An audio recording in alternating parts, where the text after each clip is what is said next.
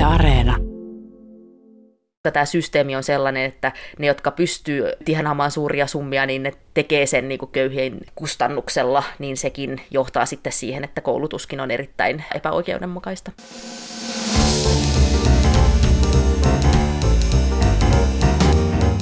Mistä maailma puhuu, puhuu kouluista, opetuksesta ja kuten lähes aina, ihan pikkasen myös maapallon tulevaisuudesta.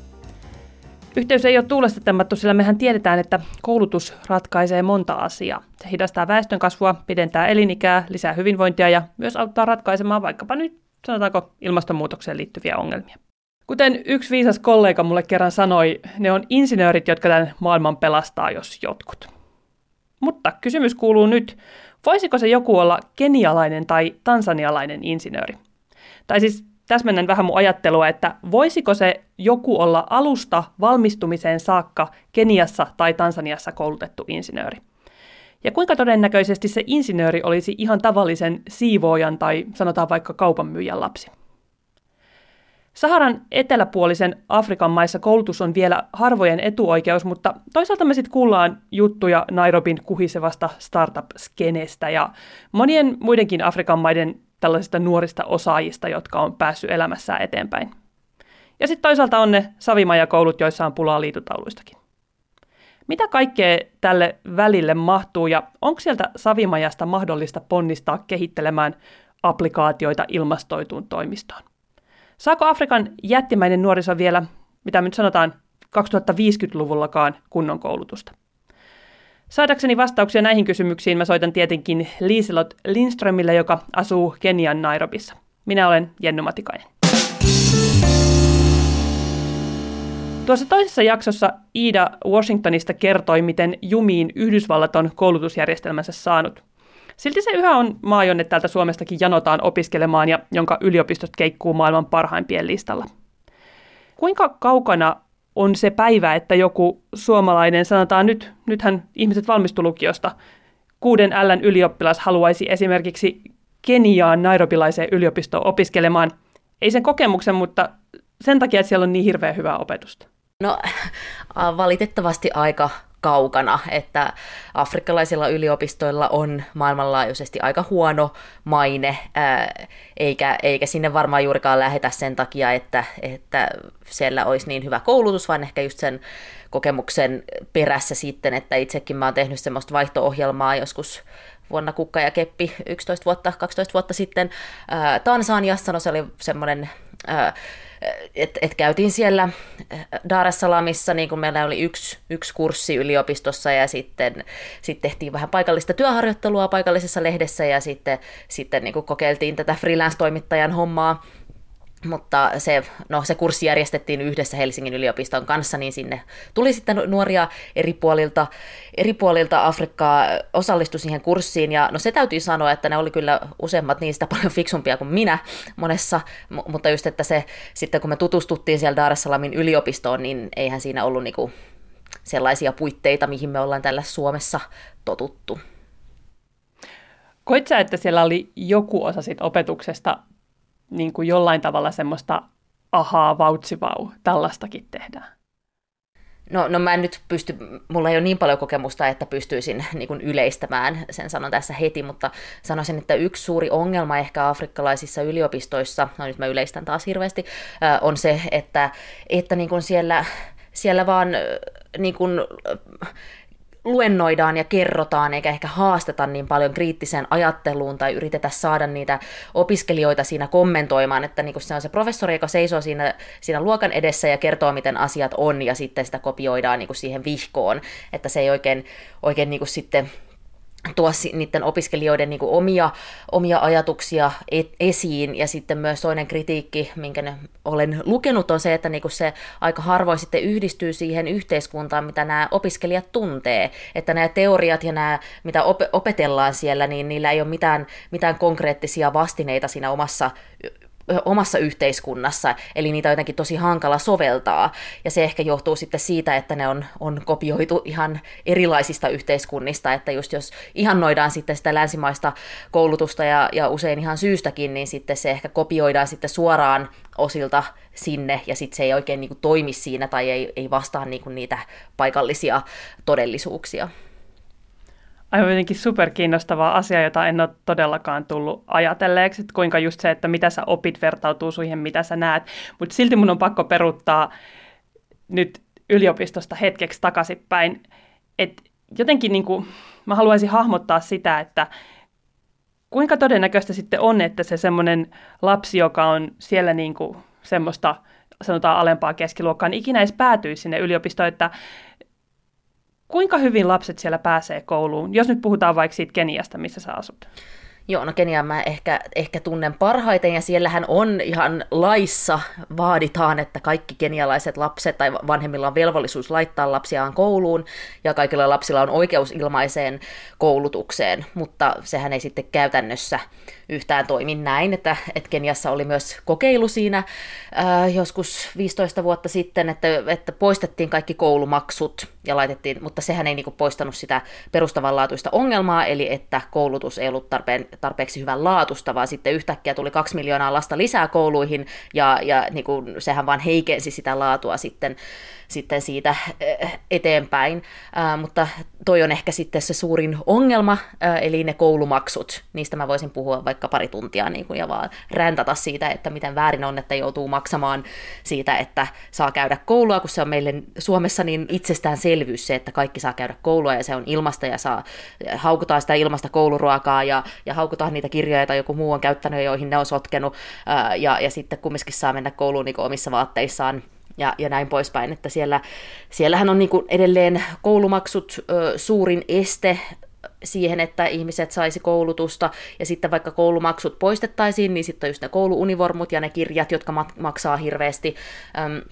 Mä katsoin just jotain tilastoja, että, että niin kun jos, jos tulet ehkä alempi luokkaisesta kenialaisesta perheestä, niin se, että kaksi lasta laitetaan peruskouluun, niin siitä menee 10 prosenttia vanhempien tul- vuosittaisista tuloista. Ja sehän tarkoittaa sitä, että, että lapset käy koulussa silloin, kun on varaa. Se voi olla tosi niin kuin katkonaista ja hajanaista se koulutus. Sitten jos samalla, samalla on huolta siitä, että miten nyt äiti pärjää siellä kotona ja tai saanko illalla ruokaa, niin sitten voi olla aika vaikeaa keskittyä niihin niin kuin murtolukuihin siellä, siellä koulussa. Että kaikki tämmöiset asiat vaikuttaa tosi paljon siihen, että miten, miten ihmiset sitten tulevaisuudessakin pärjää ja jatkaako koulutustaan ja tälleen. Tässä alkaa olla jo tämmöistä Ida Tikkamaista ränttäämistä, että yes. ei pysty lopettamaan millään. Mutta jos mä tuosta tavalla tiivistäisin jotenkin sitä ajattelua, niin ikään kuin se, että me on ihan turha laskea, että montako koulua koulurakennusta tai kuinka monta lasta vaikka pääsee aloittamaan se ekan luokan, koska siitä ei lopulta ole kysymys vaan siitä, että kuinka moni tulee ulos sit sieltä niin kuin 12 luokan jälkeen tai minkälaista opetusta, minkä laatusta opetusta niissä kouluissa annetaan. Niin, että kuinka moni niistä osaa oikeasti lukea ja kirjoittaa sitten, kun ne pääsee koulusta ja kuinka moni osaa ihan perusmatikkaa. Että just tämä, että se kuulostaa tosi hienolta aina tämä ilmainen koulutus ja se, että, että tota, nyt näin ja näin paljon enemmän lapsia pääsi kouluun, mutta se ei niin kuin, tarkoita, pahimmassa tar- tapauksessa tarkoittaa sitä, että siellä istuu niin kuin, neljä lasta yhden pulpetin äärellä eikä kenelläkään ole kirjaa ja sitten on yksi opettaja, jolla on niin 300 lasta ja eikä, eikä kukaan kuule mitään ja kaikki vaan niin, kuin, niin että eihän siitä niin kuin tule, tule yhtään mitään ja ja tota, et se, on, et, et siinä, se on ehkä tämmöinen tyyppi esimerkki siitä, että lies dirty lies statistics, että jos sanotaan, että no niin, nyt saatiin näin paljon lapsia Afrikassa aloittamaan koulun, niin, niin eihän se niin kuin kerro sitten siitä laadusta yhtään mitään. Ja jotenkin tulee, tuohon voisin lisätä, että tuohon valheisiin, että myös jotenkin se valokuvat ja kehitysviestintä tietyllä tapaa, kun me jotenkin mm. nähdään niitä kuvia siitä, että ne iloiset lapset on päässyt nyt sinne kylän pieneen kouluun ja sitten me ruvetaan niinku itse kuvittelemaan siihen päälle, että kyllähän nyt ne pääs opintielle ja kyllä se tästä, mutta mietipä sitä niin siltä kannalta, että, jo, että minkälaista vaikka on suomalaisissa kouluissa rauhattomuus, opetusympäristö. Me puhutaan, että jos siihen oppimaan ei pysty edes siellä suomalaisessa koulussa, niin entäs sitten siellä niin kuin kyläkoulussa, jossa sä just sanoit, että sata lasta per yksi opettaja. Niin, kun täällä valitetaan, jos on 30 oppilasta, jolla on kumminkin kaikilla kirjat ja, ja varmaan kumminkin suurimmalla osalla aamupalaa vatsassa ja näin, näin poispäin, että, että, se niin kuin, niin, että, se, että se just katsomalla näitä numeroita niin ei päästä kovin pitkälle. Onko siellä kuitenkin niin kuin, tavallaan, kuten tuossa alussa hienosti julisti, niin ikään kuin koulutus, koulutus vie, vie niin kuin elämää kohti hyvinvointia monella tapaa, ja kuten itse asiassa Iida Tikkakin puhui siitä Jenkeissäkin, että se tulotaso korreloi oikeasti sen kanssa, että kuinka hyvin sä opit. Ja se liittyy just siihen, mitkä ne sun mahdollisuudet on oppia. Mutta mä jäin miettimään, että onko tämä kuitenkin semmoinen ajatus, jonka vaikka, vaikka semmoinen niin kenialainen kaupan myyjä tiedostaa, että se koulu olisi se juttu, Kyllä, ja sehän on niin kuin kaikille, niin kuin kaikkia, ketä mä oon koskaan haastatellut, ja kaikki, no varmaan niin kuin yleisesti vaan vanhemmathan haluaa lapsilleen hyvän, hyvän tulevaisuuden ja hyvän, hyvän koulutuksen, ja usein ne tiedostaa kyllä tosi hyvin sen, että, että, niin kuin, että koulutus on tie jotenkin parempaan tulevaisuuteen, mutta sehän on sitten ainakin, ainakin ennen johtanut siihen, että sitten ehkä panostetaan sen yhden lapsen koulutukseen, että parempi niin kuin sitten laitetaan tämä yksi lapsi käymään kaikki koulut läpi niin kuin kunnolla, kuin että, että neljä lasta käy niin kuin ne jotenkuten. Että se on niin kuin, sekin on sitten, sitten ollut etenkin tytöille haaste, että ollaan sitten laitettu se vanhin poika ehkä kouluun ja, ja hän on saattanut sitten pärjätä hienostikin ja päästä pitkälle, mutta, mutta sitten niin kuin suurin osa tytöistä on sitten jäänyt kouluttamatta ja tämähän on myös tämmöinen erittäin äh, tunnettu deviisi, että tyttöjä kouluttamalla saadaan niinku, äh, loput sodille ja saadaan niinku, kehitys kehittymään ja, ja kaikkea tällaista. Ja onhan siinä paljon, paljon perääkin, äh, koska myös tiedetään, jos puhutaan vaikka väestön kasvusta, se, että mitä parempi koulutus on, niin sitä, sitä tota, vähemmän lapsia saa ja sitä myöhemmin saa niitä lapsia. Että just sehän on valitettavan yleistä, että jo esimerkiksi Keniassa, että jo niinku teini, teinikäiset tytöt tulee raskaaksi ja siksi siksi lopettaa koulun tai, tai niin kuin lopettaa koulun mennäkseen naimisiin, koska perheellä ei ole varaa siihen kouluun tai ei ole varaa elättää, elättää häntä. Ja sitten taas niin kuin hirveän nuorena saa taas lapsia ja sama kuvio, kuvio toistuu sitten. Tässä on vähän just se ongelma, että kun jotenkin mäkin kauheasti haluaisin ymmärtää jotenkin sitä kokonaisuutta, niin samalla taas pitää ymmärtää, että mitään sellaista kokonaisuutta ei ole, että ei ole olemassa mitään keskiverto kenialaista, jonka koulutie jotenkin edustaisi kaikkia. Kyllä, ja just jos mietitään tätä kaupan kassaa, että esim. Keniassahan näkisin, että niin kuin yksi suurimmista ongelmista on niin kuin ne hirveän suuret tuloerot. Että, että ne rikkaat tienaa niin kuin hirveän paljon ja ne voi tehdä rahoilla mitä haluaa, ja sitten ne köyhimmät niin kuin tienaa 100 euroa, 150 euroa kuussa, ja sillä pitäisi sitten saada lapset kouluun ja vuokrat maksettua ja ruoat maksettua, ja, ja niin kuin sillä, että, että niin kuin, jos miettii siellä, missä mä nyt asun, äh, niin mä tiedän, että mun taloudenhoitaja, joka siivoaa viisi asuntoa siinä samassa talossa, äh, tienaa kymmenesosan siitä, mitä mä maksan vuokraa kuussa. Ja se, ja se, tiena, ja se siis siivoo niin kuin viisi kämppää, jossa maksetaan tämän verran. Että se, niin kuin, se halvan työ, jotenkin, että niin kuin hal, köyhiä niin kuin käytetään hyväksi tuolla tavalla, eikä niille makseta kunnon palkkaa, että vaan se, että jos, jos niin perustyöstä saisi parempaa palkkaa, palkkaa, joihin varmasti tällä mun taloyhtiöllä olisi varaa maksaa sille, ää, niin sitten, sitten niin kuin ihmiset voisi tosi paljon paremmin ja niin kuin olisi varaa laittaa lapset kouluun ja yhteiskunta kehittyisi, mutta koska tämä systeemi on sellainen, että ne, jotka pystyy, pystyy tienaamaan suuria summia, niin ne tekee sen niin kuin köyhien jotenkin kustannuksella, niin sekin johtaa sitten siihen, että koulutuskin on erittäin, erittäin tota epäoikeudenmukaista. Niin tässä on vähän samaa, mitä puhuttiin tuossa ekassa jaksossa Iidan kanssa, siis siinä, että se ongelma on hirvittävän syvällä siellä rakenteissa ja ne rakenteet on pitkän historian tulos niin, että tulee mieleen niin kuin vaan se, että miten niin kuin koulutuksen historia Afrikassahan on, eri, on niin kuin tosi nuori, että vasta itsenäistymisen jälkeen niin kuin saatiin jotain, jotain kunnon kouluja pystyyn ja, ja Keniassakin niin kuin nämä koulumaksut tuli joskus 80-luvulla vasta, koska niin kuin ei ollut varaa muuten, muuten ylläpitää mitään kouluja, koska ja Kenia itsenäistyi 60-luvulla ja 80-luvulla tuli sitten näitä koulumaksuja, mutta, mutta sitten niin kuin, nyt kun niitä on yritetty sitten poistaa, niin sitten jostainhan pitää sitä rahaa ottaa mutta, jos ei niin kuin, ole kunnon verotusta, ei ole kunnon veronmaksajia, ihmiset ei tiedä niin, että ne voisi maksaa mitään veroja. Ne use, suuri osa tekee töitä niin kuin harmaalla alueella, niin kuin ulko, mitä sanotaan, niin kuin mustana, että ilman, että maksaa mitään veroja tai että siinä olisi mitään, mitään niin kuin virallista todistusta siitä, että ne tekee sitä töitä, niin, niin sittenhän niin se, se on vaan semmoinen niin ikiliikkuja, joka ei koskaan koskaan muutu miksikään. Ja sitten sehän on, no mä syytän aina kolonialismia, tässäkin syytän kolonialismia, tulihan se siitä, mutta mut jos mun lempiesimerkki on ehkä Kongo ja miten Belgia siellä niinku kyykytti ihmisiä, se oli, oli, oli niinku niille siirtomaaherroille niinku tuottoisaa, että ihmiset oli, ei saanut koulutusta, ei pystynyt niinku, kehittämään itseään, vaan joutui, oli niin kuin täysin riippuvaisia näistä siirtomaaherroista ja niiden, niiden niin kuin, äh, armoliaisuudesta. Äh, et, et, et sehän johti niin kuin siihen, että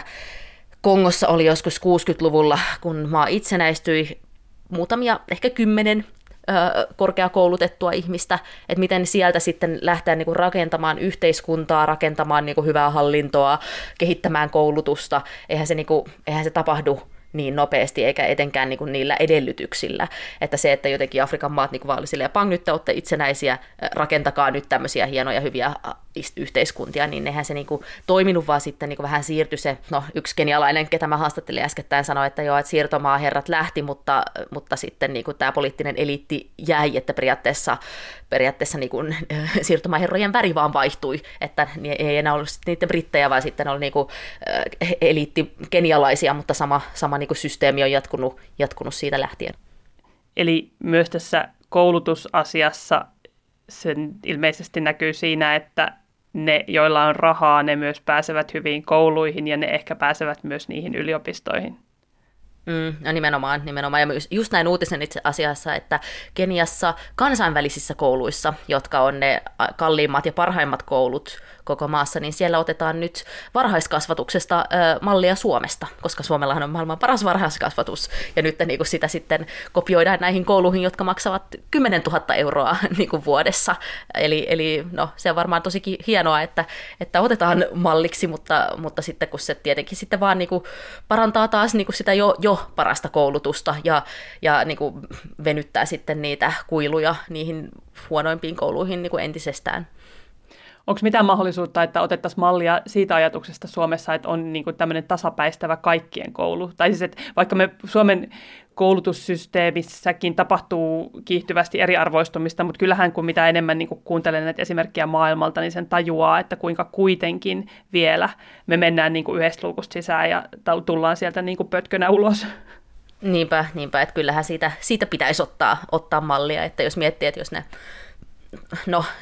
en nyt sano, no sittenhän se tarkoittaisi myös sitä, että, että ne rikkaimmat, niin kun, että niidenkään ei, ei tarvitse sitten maksaa mitään koulumaksuja ja mistä sitten ne rahat siihen koulutukseen tulisi, mutta ongelmahan on se, että, että niin kun Kenian yhteiskunta, Kenian poliittinen systeemi, Kenian verotusmalli ei ole ei niin kuin mahdollista, mahdollista koulutusta kaikille ja se on, ja se on niin kuin se ongelman ydin. Koet sä, tämä on ehkä jälleen kerran yksi vaikea kysymys, mutta onko vaikka Keniassa sellaista niin kuin ajatustakaan siitä, että kaikkien pitäisi olla samalla viivalla? Vai onko se niin, kuin se niin iskostunut se malli, että on nämä hitsin rikkaat ja sitten nämä hitsin köyhät ja jotenkin meidän pitää niin kuin näissä omissa kuplissamme edetä tätä elämää? No aika paljon on varmaan sellaista ajattelua, niin kuin just nyt kun sen sanot, niin, niin kuin, että, että ne, joilla ei ole niin kuin mahdollisuuksia elä, edetä ehkä elämässä tai nousta, niin kuin, tehdä sitä luokkamatkaa, niin, niin ei ne myöskään niin kuin sitä vaadi, koska ne ymmärrä, että ne, niillä olisi oikeus sitä vaatia. Ja sehän on taas huono koulutuksen tulosta, että niille ei ole opetettu oikeuksia, ei niin kuin opetettu sitä, että, e, että niille pitäisi olla, että kaikilla pitäisi olla, niin kuin, kaikki, kaikkien pitäisi olla tasavertaisia, että kaikilla pitäisi olla samat mahdollisuudet. Ää, et, tota, niin, että sitten tietenkin se hyödyntää taas rikkaita, ja jos, ja jos se hyödyntää heitä, niin miksi ne sitten haluaisi muuttaa sitä systeemiä, mutta, mutta kyllä, ja sitten aina tietenkin nousee näitä tiettyjä kriittisiä ääniä, jotka yrittää löytää sitä muutosta ja yrittää niin kertoa, kertoa ihmisille siitä, että, että, tota, että näin ei pitäisi olla, ei tarvisi olla. Että just, no, tulee nyt mieleen taas tämä sama kenialainen, ketä mä äsken haastattelin, joka, joka on siis tosi tunnettu tämmöinen aktivisti ja, ja niin kuin, poliitikko siellä, niin ei ole, ei ole siis valittu vielä mihinkään, mutta pyrkii parlamenttiin, niin kuin hän, hänestä tehtiin elokuva tuossa viime vuonna, siitä ja hänen pyrkimyksestään päästä parlamenttiin niin kuin puhtain keinoin NS, ja sitten kun hän, hän niin kuin yritti kiertää näillä alueilla ja tehdä kampanjaa, ja sitten, sitten niin kuin sanoa, sit kun ihmiset oli silleen, no missä on ne rahat, et, et, et, ja sitten hän silleen, no mutta mä en tule maksamaan teille siitä, siitä, että äänestätte mua. Ja sitten häntä ei niin kuin valittu, että se on niin, niin että et köyhimmilläkin alueilla niin se poliitikko, jolla on varaa maksaa ihmisille äänistä, niin se tulee valituksi, ja sillä hän ei, ei ehkä sitten välttämättä ole, ole niin paljon kiinnostusta muuttaa sitä systeemiä tai, tai niin kuin, tai, tai ymmärtää, tai hän ei ehkä sitten ymmärrä sitä, sitä niin kuin matalamman tuloluokan arkea ja ongelmia. Niin sehän se on, että jos sä ihmiselle, jolla ei ole juuri mitään, niin tarjotaan kassillinen ruokaa tai toimivaa demokratiaa, niin se ei ole kauhean vaikea valinta, kun sä otat. Nimenomaan. Onko sitten, sä mainitsit jo ton luokkamatkan, kuinka yleistä tai todennäköistä luokkamatka olisi vaikka nykykeniassa? Että pääsisi sieltä Savimaja-koulusta sinne yliopistoon? No on se varmaan niin kuin mahdollisempaa ja mahdollisempaa, koska koska teknologia, koska internet yleistyy, koska puhelimet ihmisillä on niinku, tiedon saanti on kumminkin parempi nyt kuin mitä se oli aikaisemmin, eli ihmiset voi, on, on niinku paremmat mahdollisuudet ää, saada tietoa siitä, mitä, mitä mahdollisuuksia olisi, mitä kouluja on, miten muilla menee ja miksei mulla sitten voisi mennä niin, M- mutta onhan se edelleen niinku tosi, että vaikka sulla olisi kuinka, kuinka hyvä hyvä tahto ja hyvä niin kuin, lukupää ja hyvä kaikkea, niin sitten, sitten aika usein niin kuin on, on kiinni tämmöisestä siitä, että sun pitää oikeasti olla se ihan ihan paras, jotta sä pääset jonnekin. Että esimerkkinä yksi mun, mun ystävä Ugandassa, hän oli on tota, tulee sieltä Pohjois-Ugandasta, syntynyt 80-luvulla, joutui lapsena lapsisotilaaksi Joseph Conein armeijan LRAhan, siis Lord's Resistance Armyhin, ja nehän teki silleen, että ne niin kuin aina tuli tietysti, hakemaan lapset, ja sitten ne joutui niin auttamaan, kantamaan tavaroita ja niin kuin myös taistelemaan siellä. Ja sitten hän vaan niin kuin tykkäsi koulusta niin hirveästi, että hän pakeni sieltä, kun hänen, hänellä oli niin kuin vuoden loppuset tentit tiedossa, niin hän varasti pyörän ja pyöräili sinne kouluun ja kirjoitti ne tentit. Ja sitten niin kuin, koska hän on niin kuin äärettömän fiksu ihminen, niin sitten hän, hän niin kuin sitten sai ainoana siinä, siinä niin, niin kuin omassa, omalla kotiseudullaan sai niin kuin stipendin ja pääsi yliopistoon sitten opiskelemaan psykologiaa, missä hän sitten niin kuin ymmärsi, että, että kaikki nämä ongelmat hänen kotiseuduillaan joutuu niin kuin sotatraumoista ja, ja tällaisesta, mutta vaan, että se oli niin, kuin niin, to, niin kuin minä tai sinä, ei millään pahalla Jenne, mutta ei me oltaisi sitä tehty. Niin hyvin samantyyppinen tapaus Kiinasta, ystäväni työkaveri pekingiläisessä kansainvälisessä yrityksessä, niin hänellä oli vähän samantyyppinen tarina, että se oli jotenkin niin, että hänen kotikylästään yksi paikka oli varattu siihen seuraavalle opinasteelle, en muista, oliko se yläaste vai lukio, mutta heillä oli sitten yksi tämmöinen toinen, toinen lapsi siinä kylässä tai paikkakunnalla, joka oli aina se, he oli aina se paras ja toisiksi paras, ja just siinä ratkaisevalla hetkellä hän oli se paras, ja hän pääsi kouluttautumaan ja eteenpäin, ja hän tosiaan nyt siellä keskiluokkaisena Pekingissä, ja tämä hänen tämä kilpa, kilpatoverinsa on yhä siellä kotikylässä viljelemässä maata, ja voin sanoa, että Kiinassa nämä todellisuudet on hyvin toisenlaiset tai erilaiset keskenään, että se on niin kuin pienestä kiinni sillä hetkellä, että kumpi sai siitä kokeesta 99 ja kumpi 100 pistettä. Niin, no mä just, mua harmittaa edelleen se, että mä kirjoitin kaksi pistettä Lstä pitkässä matikassa, kun mä mokasin ensimmäisen tehtävän, mutta se ei kumminkaan niinku ratkaissut mun koko tulevaisuutta siinä mielessä.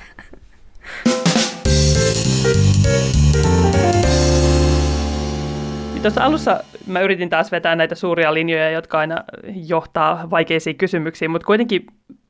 haluaisin vähän pohtia vielä just sitä, että miksi se on oikeasti se ei ole pelkästään sen afrikkalaisen perheen tai kenialaisen tytön tai pojan asia, että saadaanko me kouluja niihin maailman köyhimpiin maihin. Että tämä on nyt vähän tämmöistä taas niin kuin maailman pelastamista, mutta nuorten määrä Afrikassa kasvaa ihan hirveätä vauhtia. Mitä mä katsoin, että Keniassa 15-24 on nyt joku vajaa 10 miljoonaa ja 50 vuoden päästä niitä tulee olemaan tuplasti. Ja no väestönkasvu on vain yksi, yksi asia, mutta ylipäätään se, että pääseekö nämä kaikki nuoret kouluun, millaiseen kouluun, millaisen elämän he niin kuin itselleen tulee saamaan, niin sillä on hirveästi merkitystä just vaikka se ilmastonmuutoksen kannalta. Mä en oikein tiedä, mitä mä aion kysyä, mutta mitä ajatuksia tämä sinussa herättää? No mussa herättää, no tulee mieleen nyt, kun mä olin siellä Kongossa, Kongossa syksyllä ja, ja, tota, ja siellä kobolttikaivosalueilla, missä on hirveästi niin kuin kansainvälisiä, kansainvälisiä kaivosyhtiöitä, kansainvälisiä tekijöitä ja, ja miten niin kuin ihmiset siellä kumminkin elää niin köyhyydessä, että lastenkin on pakko poimia kobolttia siellä käsin. Et niin kun puhutaan tosi paljon siitä, että Afrikka tarvitsee investointeja, Afrikka tarvitsee niin kuin, teollistumista, jotta sinne saadaan yhteiskunnat kehittymään, niin se on niin kuin, mä katsoisin, että se on myös niin kuin näiden yritysten, jotka lähtee sinne sijoittamaan niiden vastuulla, että niiden, ne rahat, mitä ne siellä tekee, ja että et ne niin kuin jotenkin myös myötä auttaa sitä kehitystä ja auttaa niitä ihmisiä, jotka asuvat siellä alueella, missä näitä luonnonrikkauksia esimerkiksi on. Ja sehän on, on niin kuin, eihän se ole vaan niin kuin niiden yhtiöiden vika, että näin ei tapahdu, mutta, mutta jos olisi laajempi vaikka yritysvastuulaki, niin, niin sekin voisi edesauttaa, mutta sitten just tämä, että että tota, siellä on niin hirveän paljon korruptia, jos mietitään Kongoa, se on niin korruptunoin maa, missä mä oon koskaan käynyt, että se korruptio oli niin kuin ihan pienestä ison läsnä joka paikassa, niin että jos joku yhtiö väittää, että se toimii siellä maksamatta mitään, niin mä väitän suoraan, että se on niinku täysi vale. Et tota, et sitten jos niinku tienaa huimia summia sillä, sillä toisen, jonkun toisen maan luonnonvaroilla, niin sitten se pitäisi myös niin kuin auttaa niitä ihmisiä siellä. Ja sitten se ei auta se, että et, et niin kuin rakentaa sitten muutaman koulun sinne, hienon koulurakennuksen ja sanoo, että kato nyt me ollaan tehty niin kuin osuutemme, että eihän se auta, että siellä on koulurakennuksia, jos vanhemmat tienaa sitten niin vähän, että niille ei ole varaa niin kuin laittaa niitä lapsiaan kouluun, ja vaikka koulu olisikin ilmasta, jos, niillä ei ole, niin kuin, jos ne ei omalla palkallaan saa ruokaa, niin sitten niiden lasten on pakko käydä töissä niin kuin hankkimassa ruokaa, että, että jos se niin kuin, jos ylläpidetään semmoista systeemiä, niin sitten hän ei päästä niin kuin minnekään. Nyt mä en muista edes, mitä sun alkuperäinen kysymys, ei, ei kysymys ollut, mutta tämä, tämä ajatus lähti, lähti mun päässä, päässä kierimään. Niin kuin vaan se, että, niin, että, että, niin kuin, niin, että maailma on aika pers läpi paikka välillä. Kyllä, ja mulle tulee tuosta mieleen se, mitä sä mainitsit jo vähän aiemmin tuossa, että, että kun systeemi on sellainen, että joitain muita hyödyttää se, että muilla menee huonosti, mm niin kuka sitä lähtee silloin korjaamaan, koska niiden, joilla menee hyvin, niin pitäisi aika usein olla se jonkunlainen mahdollistaja. Niinpä, niinpä että niidenhän pitäisi niinku sitten luopua jostain, jotta, jotta ne, joilla menee huonommin, niinku pystyisi nousemaan vähän siitä köyhyydestä, mutta sehän me tiedetään, että on erittäin inhimillinen ominaisuus tästä, että, että niin kuin saavutetuista eduista ei haluta missään nimessä luopua. Ja ihan niin kuin ymmärretään, että miksi, mutta se ehkä vaatisi vähän sitä, jotta, jotta tota, päästäisiin johonkin. Nyt joku varmaan syyttää mua vielä kommunismista, mutta no. Tämä on, tämä on tämmöinen ideo, ideologioiden taistelukenttä ollut, ollut tämä podcast muutenkin, että tota, ehkä tänne mahtuu nyt pieni, pieni ripaus tuotakin. Mutta miten mä nyt sanoisin, että miten näetkö sä, että kuitenkin on jotain toivoa siitä, että joskus sanotaanko nyt 30 vuotta myöhemmin jo yhä suurempi osa, sanotaan niistä kenialaisista, kävisi vaikka saisi jonkun ammatillisen koulutuksen tai kävisi sen yliopiston ja ikään kuin se, että jos nyt ei niin kuin isolla rysähyksellä, mutta että se systeemi kuitenkin niin kuin jotenkin alkaisi kehittää itse itseään, en mä tiedä. Kyllä mä kuitenkin uskon siihen ja mä uskon niin kuin etenkin just, että tässä tämä nyt kans on klisee, mutta tässä niin kuin valtavassa nuorisomassassa on niin kuin tosi paljon potentiaalia ja, ja, niin kuin, ja, ja se, että ne, ne kasvaa nyt semmoiseen maailmaan, missä tietoa on paremmin saatavilla, ää, niin sekin varmaan aiheuttaa tai toivottavasti aiheuttaa sen, että niin kun ne tiedostaa paremmin omia oikeuksiaan, ää, ymmärtää, että, että niin kun ehkä äänestämällä voi vaikuttaa jotenkin jotenkin niin kuin omien olosuhteiden paranemiseen. Että sen mä näen niin kuin tosi, tosi hyvänä asiana. Sitten mua vähän ärsyttää, nyt tulee taas asiat, jotka mua ärsyttää, mutta tämä, että esimerkiksi nyt koronan aikana on puhuttu hirveästi, hirveästi siitä, että, että joo, että Afrikassakin voitaisiin nyt ottaa tämmöinen iso loikka eteenpäin vaikka koulutuksessa ja siirtyä niin kuin monessa paikassa etäopetukseen, että se tekisi sen, että lasten ei tarvitsisi kulkea niin pitkiä matkoja kouluihin, hyvät opettajat voisi opettaa niin kuin etänä suurempia määriä, määriä lapsia, ja, ja niin kuin, mutta sitten kun todellisuus on just monessa paikassa kuitenkin tämä Savimaja-koulu, että siellä ei ole puhdasta vettä, siellä ei ole sähköjä, ei ole niin mitään unelmaakaan, että kellään olisi varaa mihinkään mobiilidataan, joka vaati, jota vaadittaisiin siihen etäopetukseen, että sekin on niin riskinä, että tämä, jos siirrytään jokin tämmöiseen, niin se taas niin vaan hyödyntää näitä, joilla on jo asiat aika hyvin, ja sitten käytetään niitä sitten hyvänä esimerkkinä, että kato miten hienosti täällä ollaan niin kuin edistytty tällä saralla, etäopetussaralla, mutta se, se onkin vaan niin kuin ne, jotka jo valmiiksi ihan hyvän koulutuksen, jotka on hyötynyt siitä, että et niin kuin, tarvittaisiin ihan vaan niin kuin perusasioita, sähköjä, sähköä ja puhdasta vettä, niin kuin halvempaa, halvempaa nettiä. Mä näin just tämmöisen, tämmöisen, nyt tulee vähän sivu, sivuaskel taas, että äh, SpaceX, siis tämä Elon Muskin, tämä etelä-afrikkalaisen Elon Muskin avaruusohjelma, niin ne on, on nyt kehittämässä jotain satelliitti-internetsysteemiä Nigeriaan. Ja sitten niin kuin tässäkin oli niin kuin, hirveästi niin kuin silleen, että joo, joo, täällä on tosi paljon potentiaalia, että voidaan, voidaan saada niin kuin nettiä suure, suurelle määrälle ihmisiä ja, ja niin kuin tästä voi tulla tosi paljon. Sitten tuli vaan se, vai noin, se on tosi kallis. Että sitten... Raha, pikku asia. Että se nyt oli vaan tämä pikku, että sitten oli siellä cost issues aside, että jos ei mietitä, että paljon se maksaa, niin täällä on valtavaa potentiaalia, mutta sitten ehkä kumminkin pitää miettiä ihan niin kuin ensikädessä, että mitä se maksaa ja kellä on sitten mahdollisuus hyödyntää sitä ja, ja millä tavalla, mutta, mutta kyllä niin kuin mä näen, että et jos nyt palataan tähän niin kuin valtavaan nuorisomassaan, jos ne ymmärtää, että ehkä äänestämällä ne voi saada aikaan muutosta, sitten ehkä me voidaan saada tämmöinen systeemimuutos, missä sitten Afrikan maat voisi vihdoin niin kuin, auttaa itse itseään taas. Mutta tällä hetkellä valitettavasti myös vaikka yliopistomaailmassa niin on aika vallitseva tämmöinen niin kuin, tämmöinen no, tota, että odotetaan, että niin kuin lahjoitetaan sinne paljon jotain niin kuin kalustoa ja, ja niin kuin tälle, ei hirveästi haluta itse sitten, sitten tehdä mitään asioiden eteen ehkä, ja sehän on myös tämmöinen niin kuin vähän, vähän niin kuin kehitysavun kirous ja auttamisen niin kuin tämmöinen takapuoli, että, että sitten, takapuoli voiko sanoa, että tota, niin että sitten niin se, se vähän passivoi, et ei, ei ole sitten niin kuin löydy sitä halua halua niin kuin kehittyä sisältäpäin. Ähm, ja just mun äiti, äiti on tehnyt paljon yhteistyötä, hän on siis yliopistolla töissä, tehnyt paljon yhteistyötä Etiopian, Etiopia, etiopialaisten yliopistojen kanssa. Just sanoin, että siellä on niin kuin joissakin paikoissa hirveän hienot labrat, äh, hirveän mahtavaa äh, niin kuin teknologiaa, mutta kukaan ei osaa sitä käyttää. Ja, ja jos joku osaa sitä käyttää, niin sitten ei löydy niitä varaosia, ei löydy niinku niitä, niitä kemikaaleja, mitä tarvittaisiin niihin, että niinku se on niin, että koska ihmisten just tämä perusopetus on ollut niin huonoa ja sitten, tai huonolaatusta, ja sitten kun ne on päässyt yliopistoon, ne on saanut jonkun perus perus niin kuin osaamisen, mutta ei sitten ole saanut niin kuin ehkä sitä, sitä huippu opetusta. Ja sitten taas, jos joku on, on saanut sen mahdollisuuden käydä ulkomailla opiskelemassa, niin aika harva haluaa sitten palata kotiin siihen niin kuin kämäsen labraan siellä kotiyliopistossa, jossa olet kerran niin kuin nähnyt paljon paremman, ja se sitten taas ehkä aiheuttaa vähän tällaista brain drainia pois, pois sieltä. Et tota, ja se, sehän johtaa myös siihen, että usein niin kuin tutkimukset, joita tehdään ää, afrikkalaisissa maissa, että se on, niin kuin, tulee joku tutkimusryhmä vaikka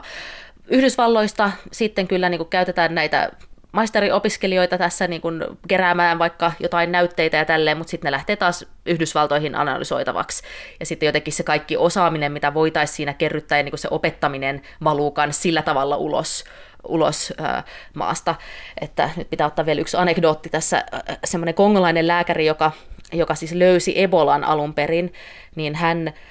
hän siis keräsi näitä näytteitä niin kuin henkensä uhalla, kun oli joku uusi tauti ja kukaan ei oikein tiennyt, mikä se oli, ja hän otti sitten verinäytteitä, lähetti ne jossain termospullossa niin kuin Belgiaan analysoimatavaksi, koska ei ollut niin kuin mitään mahdollisuuksia siellä. Äh, siellä tota, analysoida niitä ja sitten niin kuin kaikki belgialaiset tutkijat vei kaikki sitten, ne löysi sitten viruksen ja niin kuin historian mukaan niin kuin ne on sitten ne, jotka on oikeastaan löytänyt tämän, vaikka se oli se kongolainen lääkäri, joka teki niin kuin sen, sen, sen jalkatyön siellä, ähm, mutta sitten hän, hän nyt eläkepäivinään, niin hän on nyt kumminkin niin kuin perustanut uuden laboratorion ja, ja niin kuin just, että yrittää, yrittää kannustaa näitä opiskelijoita siihen, että, niin kuin, että, että omia, omia niin kuin näytteitä analysoitaisiin siellä Kongossa paikan päällä ja että niin kuin kehitettäisiin tarpeeksi hyvä labra, missä olisi tarpeeksi osaamista, että sitä voi tehdä, että hän, niin kuin se olisi hänen perintönsä sitten tulevalle sukupolvelle, että niillä ainakin sitten, jos on joku, joka on samassa tilanteessa kuin hän, niin on ainakin oma labra, missä voisi vois tätä analysoida. Että se on ehkä vähän semmoinen positiivinen tarina kumminkin. Ehdottomasti heräsi kaksi ajatusta. Toinen oli se, että matkustiko Ebola-virus oikeasti termospullossa Belgiaan, ja kuinka vaarallista se oli niille muille matkustajille. Ja siis se vähän niin kuin ehkä niin kuin analyyttisempi ajatus siitä, että et, et just ihan siitä sun ekasta pointista siitä etäopetuksesta ja tästä, että kun me täällä Suomessakin pohditaan sitä, että kuinka oppimistulokset on laskenut etäopetuksen takia, koska kyse on kuitenkin siitä, että niiden lasten pitäisi itse organisoida sitä oppimistaan ja itse organisoida sitä koulupäiväänsä ja huolehtia itse itsestään, että he oppivat. Että jos kaikessa just vähän se, että jos vaan tuodaan niin sitä infraa ja jotenkin niitä seiniä ja kojeita ja laitteita ja sitten kerrotaan vähän ohjeita sillä painat tuosta ja painat tästä sen sijaan, että opetettaisiin sitä ajattelua, että pyst- se ymmärrettäisiin ne yhteydet ja jopa että ai tämmöinen laite, ehkä mä osaisin opetella korjaamaan tämän. Mm. Niin, no tossahan on niinku just se vaara siinä, mitä, mitä mä puhuin tuossa alussa, että sitten se etäopetuksessa tulee vähän sellaista, että opettaja nyt kertoo, miten asiat on, eikä niinku kannusta just siihen kriittiseen ajatteluun tai siihen, että siihen vuorovaikutukseen, että sehän niinku, se vuorovaikutus ja niinku ajatusten vaihtaminen ja semmoinen, sehän on se, mikä kehittää ajattelua, kehittää kriittistä ajattelua, että jos vaan istuu himassa himassa tota tietokoneen äärellä, niin ei sitä oikein sitten ehkä, ehkä niin kuin saa, että niin. Me kaikki tiedetään, kuinka siinä käy.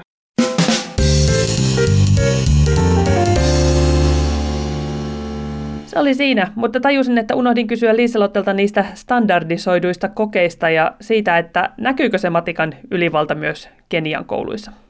Mutta toisaalta, jos opetus on sellaista ylhäältä alastyyppistä, ja yhteen oikean vastauksen tähtäävää, niin jotenkin voisi kuvitella, että samat ongelmat sielläkin on. Eli se, että lapsia ei niinkään opeteta oppimaan kuin muistamaan ja laittamaan raksia oikeaan ruutuun. Tämä oli nyt tällainen kahden jakson paketti ja saitte lohdutukseksi vähän pidemmät jaksot, enemmän minuutteja kuin yleensä. Kesäkuussa sitten taas normaali tripla ja mulla on jo vähän syyhyä päästä tekemään sitä, koska